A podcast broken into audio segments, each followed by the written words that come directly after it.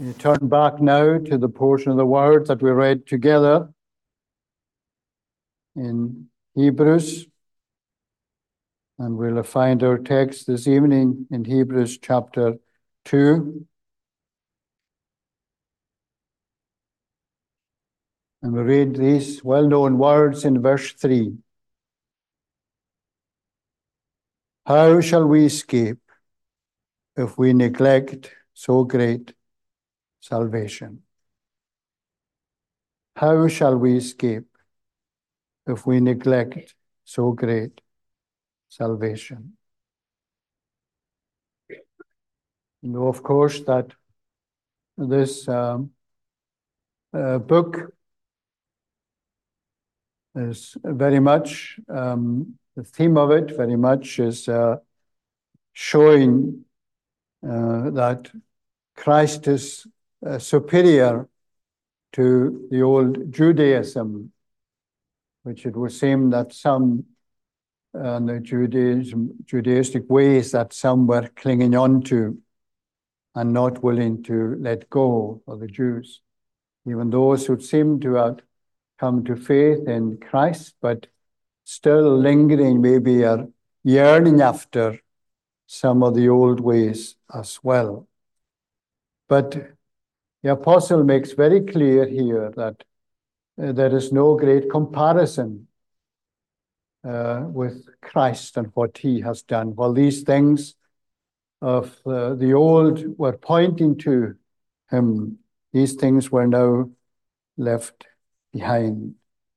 And so the superiority of Christ as the only way of salvation, not by their works, not by their religiosity, not by being the children of Abraham, as it were. That was not enough to be saved. And here now he comes and he makes it very clear and pointed in these familiar words. How shall we escape if we neglect so great salvation? That's a, obviously a rhetorical question. It is one that the answer to it is obvious. There is no escape. Is said that a man who once picked up a tract in the street and uh, on the back page of it is what he saw, first of all, when he picked it up. It was written this there's a 50,000 pound reward for anyone who answers the question on the other side of this page. And he was very obviously excited and couldn't wait to see. And of course, the text was what we have here. How shall we escape if we neglect so great salvation? Needless to say, not by him, but by not by anyone else has such a reward been given it remains unclaimed to this day. Because, friends, there is no escaping the judgment of God if you neglect salvation through Christ. There is no other way. Peter elsewhere makes that very thing, that very point very clear.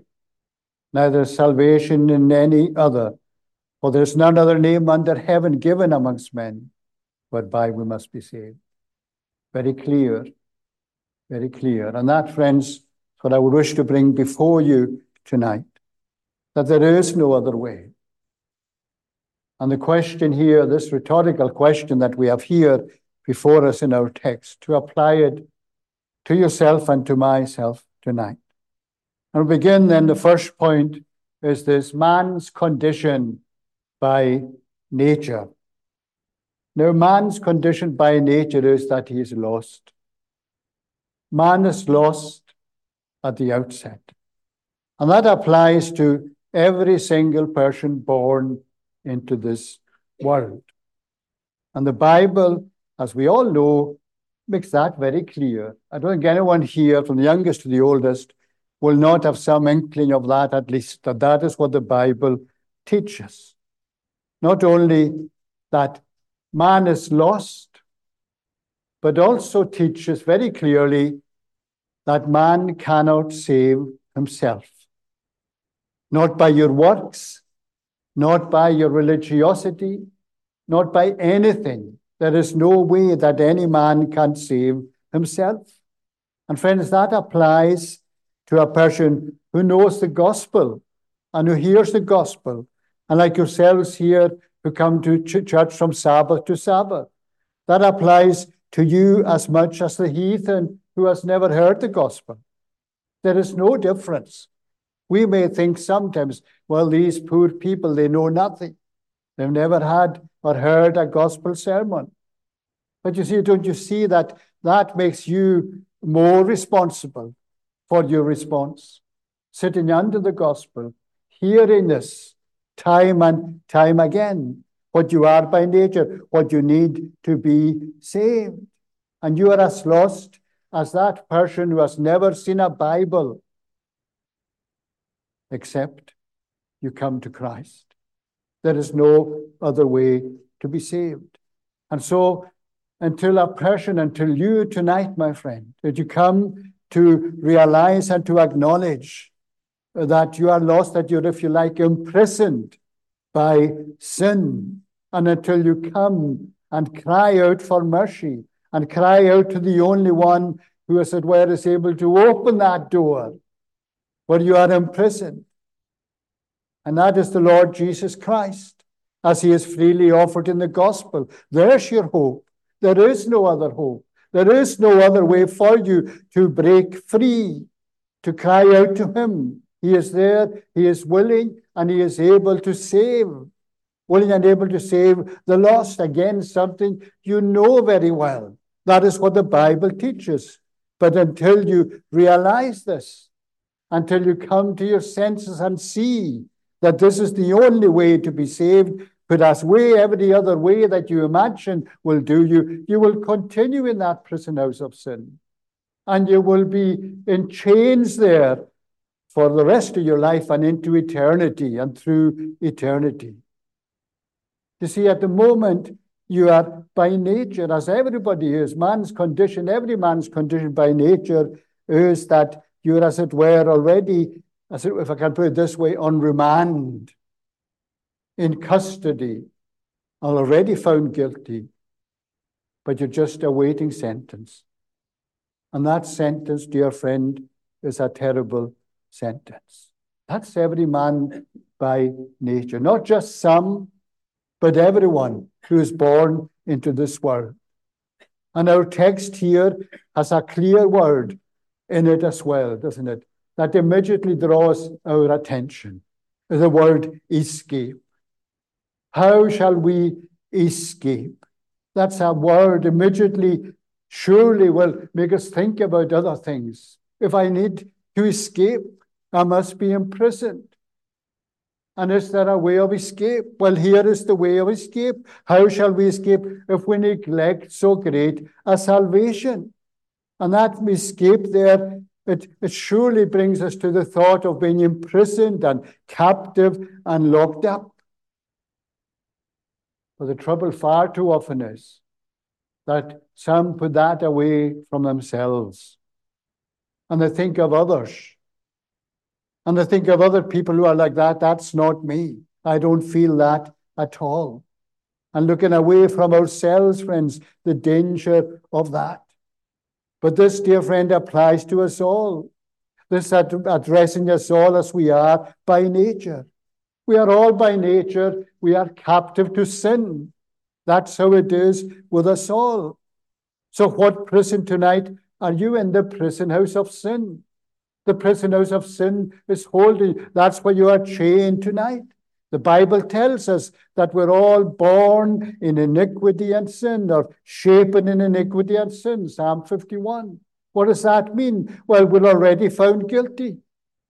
We need to be saved. We need to be freed before the holy judgment seat of God. And dear friends, a, a, a, an eternal punishment in a lost eternity, it's the inevitable sentence that will come to us if we die without Christ, if we are still found in this prison house, when the day comes when we're called out of this sin of time. You see, God's holy justice would not allow him to set any free when we're still in our sin and when we are still have not found forgiveness when we have not asked for forgiveness truly. Dear friend, you need to realize tonight the awful situation you are in by nature. I need to realize it. I had to realize it. Every Christian here can say that they remember now when they were like this. They realized the way they were. And that's what every Christian here would like you to realize. This is the situation. This is what is true of you. And do you know tonight then that terrible lost situation and the consequences of it? The consequences of dying your sin as you were by nature coming into this world. Now, some people here, I'm quite sure, say, well, that's fine. I know I'm not saved. You might be saying tonight, I know I'm not a Christian, but I'm not yet lost. My friend, that's where you're mistaken. You're already lost. You're already lost. Don't start thinking, I'm not a Christian, but I'm not lost. And you see how foolish that is. You stop to think about it. There's only the lost and the saved in this world. There's only the lost and the saved. And that's the question for you. Which one are you tonight? This is where you can be making a great mistake. You're already lost if you live in a godless life. A life without Christ is a godless life. A godless life is not necessarily just somebody who lives a terrible life and drunkenness and debauchery and thieving and murdering. All. That's not just a godless life. That is a godless life, but there's more to it than that. Without Christ is a godless life. Very upright you may well be, and a good family man, a good mother, a good father, whatever. All that thing may be good about you, and still this would be true of you. Because we are born, as I said, in iniquity and sin. And because of that, we are lost. And we will continue, if we continue in that condition, that prisoners, until the day that we repent of our sins and seek the Lord. Dear friend, think of the consequences. You know, so many people, they are lulled into a false sense of security in unbelief, a false sense of security in a way that blinds them to so much. In the prisoners of sin, simply because well, yesterday is as today, and every tomorrow will be likewise, and there won't be much change. You think, well, God hasn't judged me so far. I've lived so many years. Some of you here who are even past the three score years and ten, and some of the younger ones and middle aged. And God hasn't judged me so far, despite me not being a Christian. I'm still going on in life. Is that how you're thinking? that tomorrow will always be as today? Well, God hasn't cast me down, hasn't cut me down. I know that I'm a sinner. Listen to the words we have in Ecclesiastes chapter 8. Because sentence against me an evil work is not executed speedily. Therefore, the heart of man is fully set to do evil. Just because God has not dealt with you now you continue in your sin. And God is, as it were, putting up with you now. And you're abusing that position. You're not seeing it as an opportunity to seek Him and to repent. Dear friend, do you not see then? How shall you escape if you neglect so great and gracious salvation? You're so used to it. You know, sometimes Sure, you read yourselves about some people who are in prison a long, long time. And they've been so long in prison, they get so used to it. And they become institutionalized. And as they grow, they don't really want to go back out. They're quite comfortable where they are. It's the way of life that they're used to. It becomes familiar to them. It's a familiar environment for them. You know, friend, I have no doubt that some here this evening are like that. You've become so used and comfortable, as it were, in the prison house of sin, and there's no great desire to get out of it. It has become to you just a day to day routine. Nothing is happening, no bad things as such are happening in your life. Life goes on, and your existing level, if you like, of religiosity is all that you need, you think. You're comfortable with. Is that you tonight? Can you say that for yourself here this evening? This described you? My friend, be warned of your situation.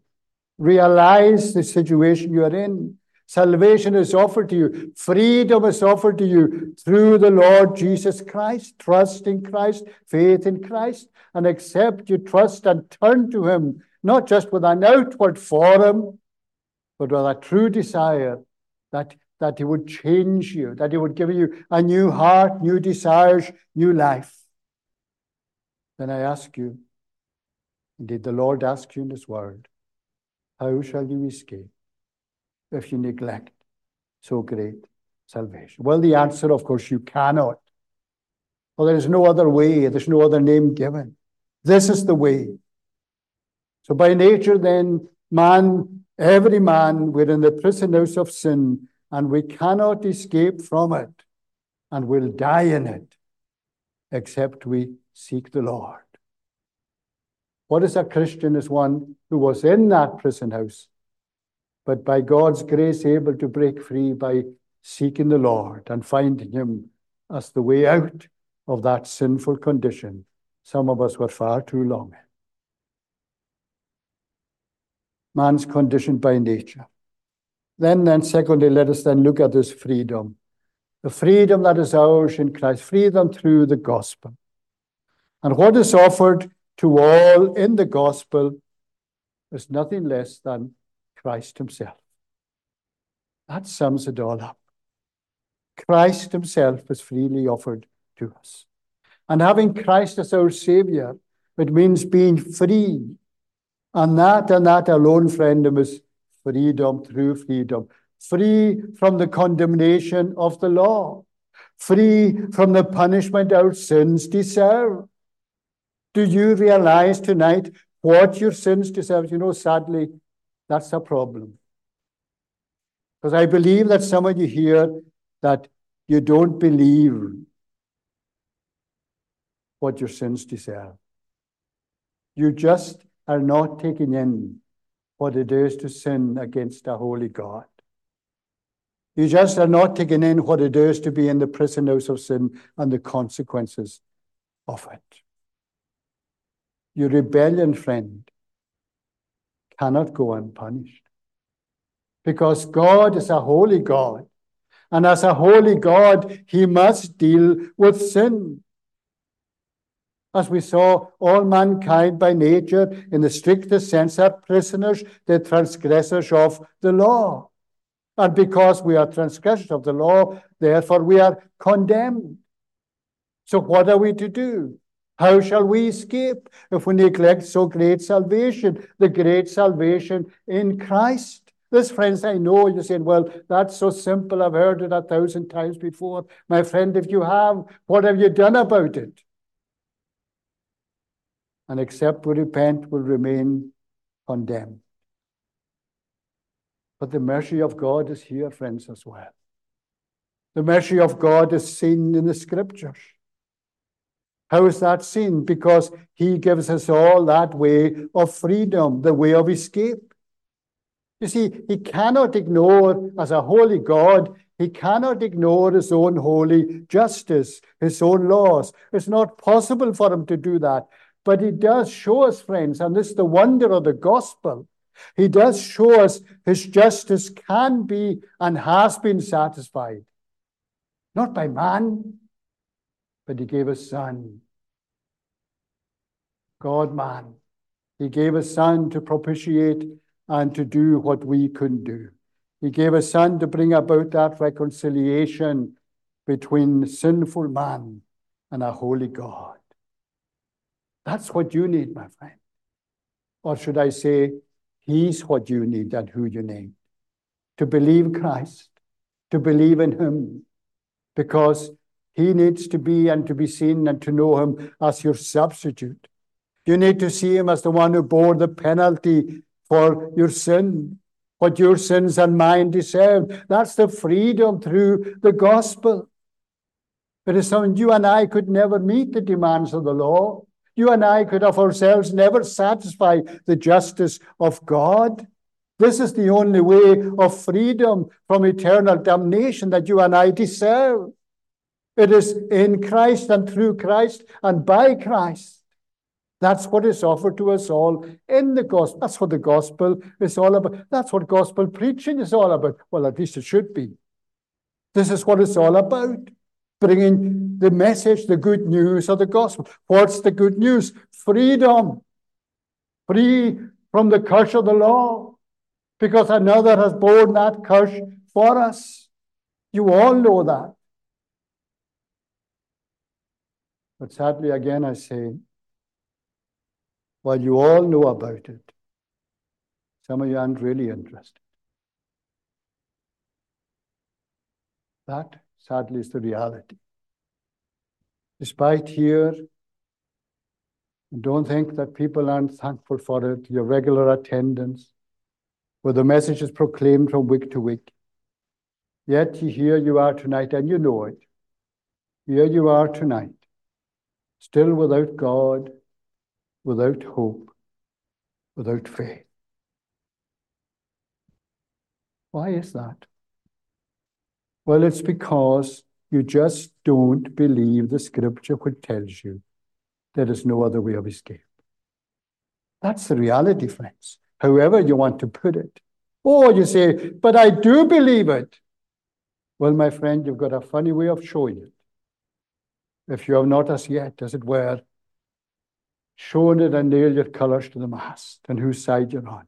Show it by your life, show it by your profession, that you have been set free, that you have been set, put your trust in Christ, that you've realized that you needed Christ, and that you realized you couldn't save yourself.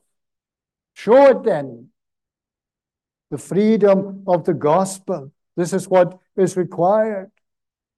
And if you are here tonight, present or, or listening in or whatever, and you're still living without your sins forgiven, then how shall you escape?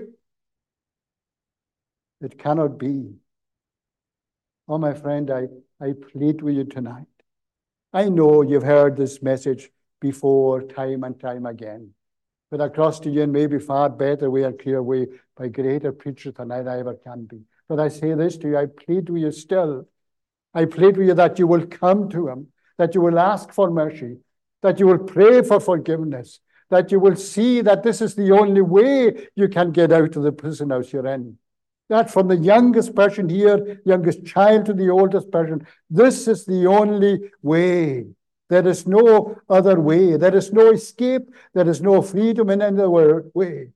You need to turn us, as the prophet of old put it, turn ye, turn ye. Why? will ye die. How shall these ye escape so great? That's a great salvation, friends. It's great in many ways. It's a great salvation for who planned it God the Father. It's a great salvation for who purchased it God the Son. And it's a great salvation for who applied it God the Holy Spirit. The triune God there's the way. They, the Godhead, they, they are uh, Father, Son, and Spirit. But it's also great in this way, is that it embraces countless numbers of any and all who will not neglect it. Why is it that there are some Christians here tonight? Because of this very thing. That this great salvation took them in. They made willing in a day of his power. My friend, you need to believe that tonight. Are you neglecting? Are you a neglecter here this evening? When you can have the freedom that is yours in Christ in the gospel. And if you believe, yes, even this moment, this very night before you leave this place, you can know this freedom for yourself. This is the way, walk in it. This is the only way. There's the freedom of the gospel that is here for any and all who will come. And so we see then, friends, what we are by nature. We also see the freedom that is ours through the gospel. Excuse me. And thirdly, there is also this word neglect. Neglect. How shall we escape if we neglect? There's the word escape and the word neglect. Two words here. That word neglect is the idea of um, making light of something. Remember how in, the, in Matthew 22, the invite from the king for those who come to come to a wedding feast. And some made excuses. They made light of the king's invitation, not parable. Well, this is the same idea here, making light of it. And that's what some of you are doing here tonight, son. You're making light of this salvation. What we have here is not someone imprisoned and there is no way of escape. That's not what's here at all. It is not here as a picture of someone who's in such chains he is never able to escape. There's no way out for him. My dear friends, there is a way.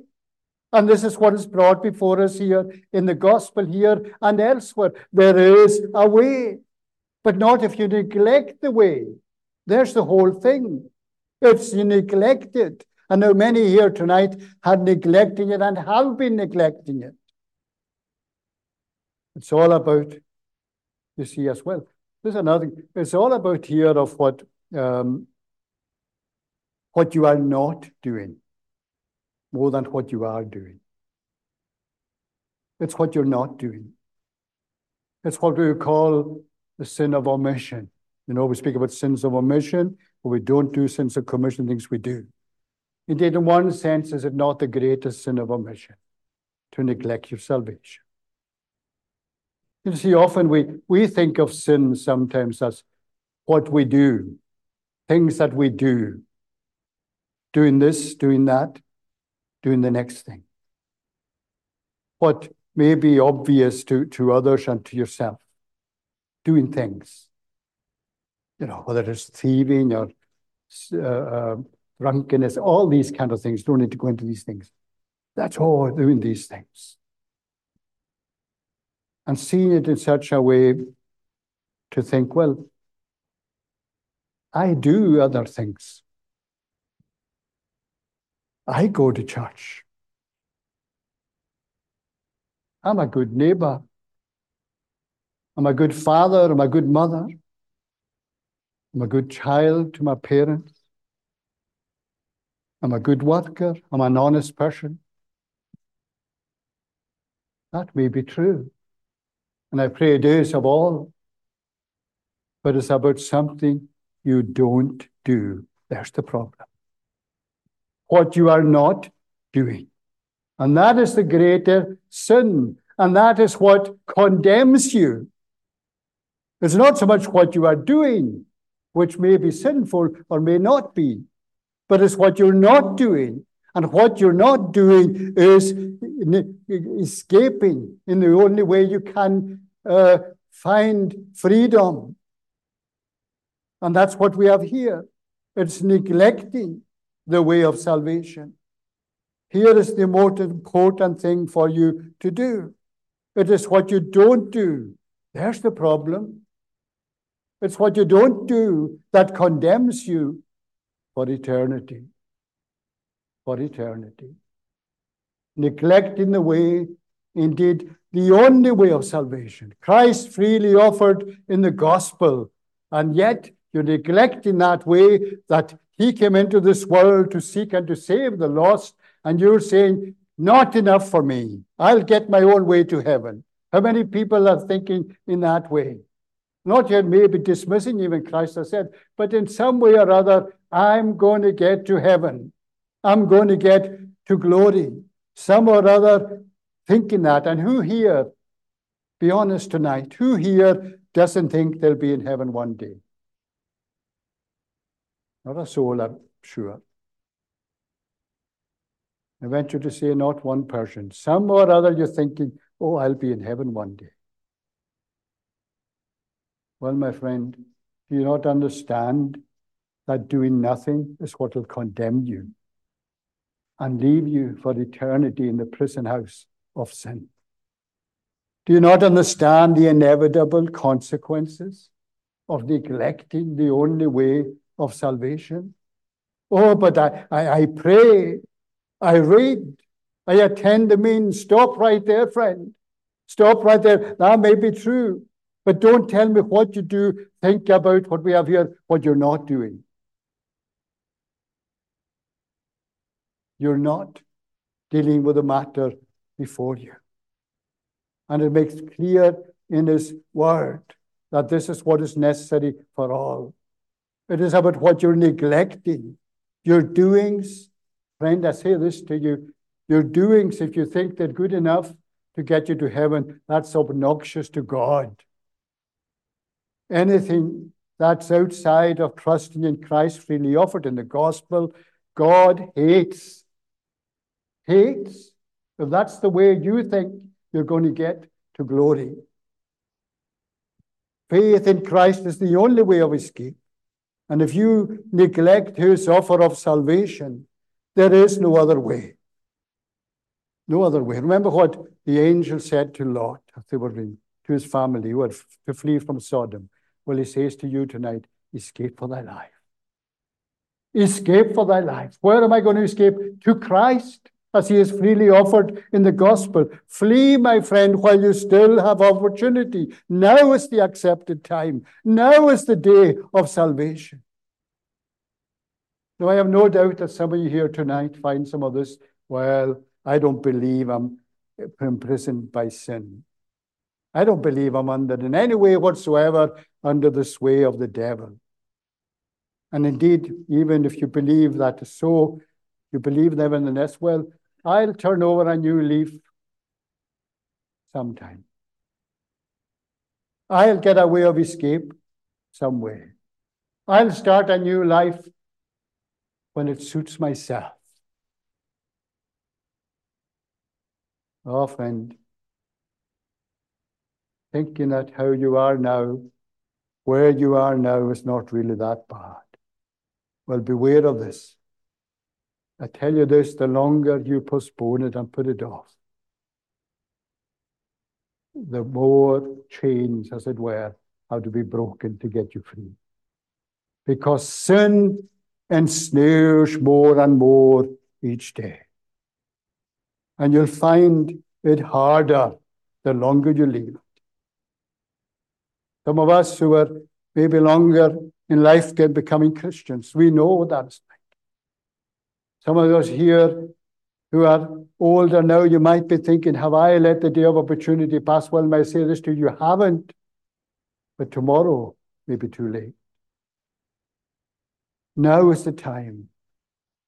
I was recently trying to get into a, a building and the door, I just couldn't open the door. Why was that? Well, the lock had seized up because of lack of use.